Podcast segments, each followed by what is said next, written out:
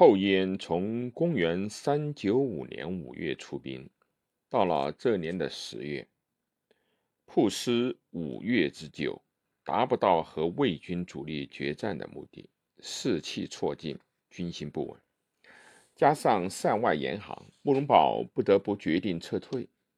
拓跋圭先派堂弟拓跋尊带领骑骑兵七万。堵塞燕军南归之路，自己带了精骑两万，趁河滨新河渡河追猎燕军。十一月九日，燕军宿营参河坡的东面。当天黄昏，拓跋圭的骑兵追猎到参河坡西，拓跋圭趁夜布勒诸军，准备凌晨掩击燕军，士卒。衔枚潜进。十日清晨，魏军登山，下临燕营。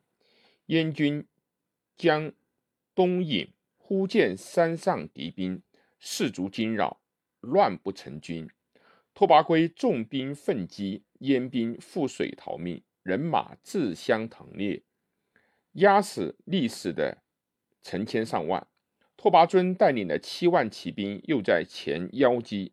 燕军四五万人纷纷放下武器，缴获了的兵器、衣甲、粮货无数。拓跋圭把俘虏到的后燕士兵四万五四五万人全部坑杀，慕容宝、慕容麟等单骑逃回。慕容宝回到中山之后，不甘心失败，请求慕容垂再次出兵伐魏。慕容垂的弟弟范阳王慕容德也劝慕容垂趁自己健在时亲征，以免遗留后患。慕容垂接受了他们的意见。公元三九六年的三月，慕容垂留慕容德守中山，亲率大军越过广昌岭，凿山通道，直指平城。北魏陈留王陈留公拓跋虔。率部落三万余家镇守平城，出战败死，燕军骤尽收其部落。魏主拓跋圭退保阴山，慕容垂经过参河坡的时候，见去年交战处积骸如山，军士痛哭，声震山谷。慕容垂这时已经七十一岁了。本来有病，经不起劳累加刺激，病情更加的沉重，改乘马驴，急急忙忙的去退兵。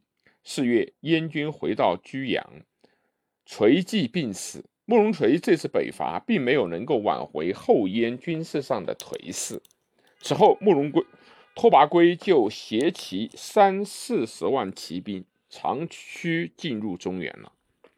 后燕和前燕一样。不采用胡汉分治的政策，但是也暴露了一个重大的问题，即他们所占领的地区是封建经济比较发展的地区，鲜卑贵族和汉世家大族因比了大量的民户，这种户口的分割使后燕的财政收入大为减少。慕容垂死，慕容宝继位，遵照慕容垂的遗令，令士族救急，分辨清浊。教越户口，罢军营封阴之户，西属郡县，法郡甚严。不但慕容鲜卑贵族和汉世家大族由于丧失了大量的阴户而心怀不满，就是汉族农民也因为官家的租调和利益苛重，情愿充当阴户，而不愿意充当边户齐民。因此，这次户口的。搜刮反而造成了市民皆怨、百姓失乱者时死而久的严重政治局面。在后燕，全国最重要的战略据点和政治中心有五处：一是都城中心，二是慕容晃时旧都的农城，三是前燕旧都邺城，四是并州刺史的治所晋阳，五是幽州刺史的治所蓟。公元三九六年的八九月间，北魏的拓跋圭率领的部骑四十余万，趁并州早霜、饥荒乏食的时机，轻易地攻取了晋阳。十一月，兵锋转向河北，很快就攻下了常山。河北许多郡县的守宰不逃即降。这时，慕容宝在中山有不足十二万，骑兵三万七千，悉数出拒魏军，大败而还。魏军进攻中山，到了公元的三九七年的三月，慕容宝率领一万的余骑冲出重围，退往龙城。中山便在这年的十月被拓跋圭所攻下。后燕公卿将吏及士卒投降北魏的有两万多人。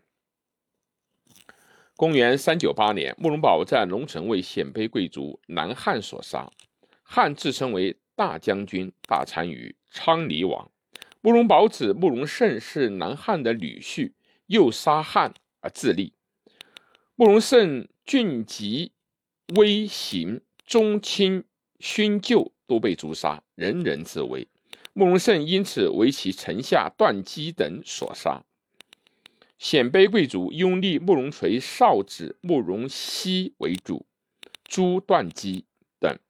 慕容盛曾立烟台，统诸部杂役。慕容熙继位后，改北烟台为大单于台，至左右府，位次尚书。说明后燕迁到龙城以后，也实行了胡汉分治的政策。比起前燕和后燕的慕容垂、慕容宝统治时期的胡汉不分治政策来，反而后退了一步。慕容熙据守辽西地区，境域狭隘，民户不多，可是他却大兴土木，筑龙腾苑，广袤十余里。一屠两万人，奇景云山于院内，基广五百丈，峰高十七丈。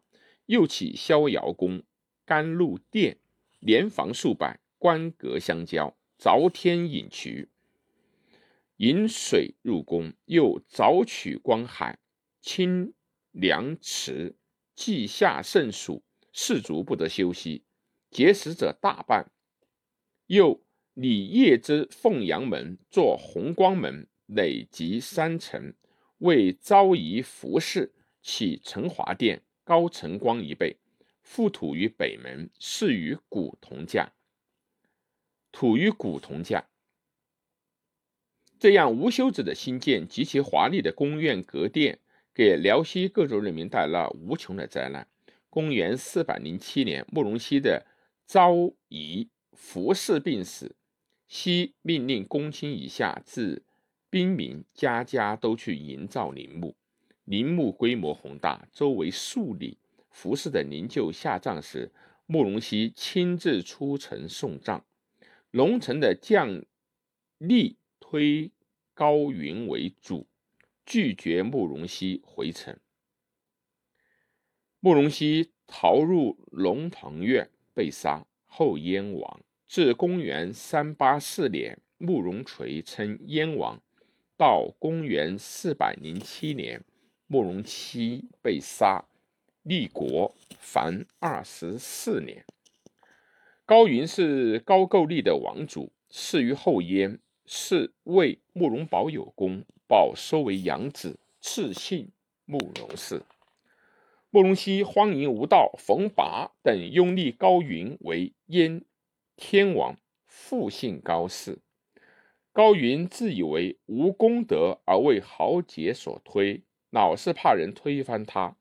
他蓄养了许多的壮士，令宠臣黎班、陶仁等专点禁卫，委之以爪牙之任，赏赐月至数千万，衣食卧起皆与之同。可是他们贪得无厌。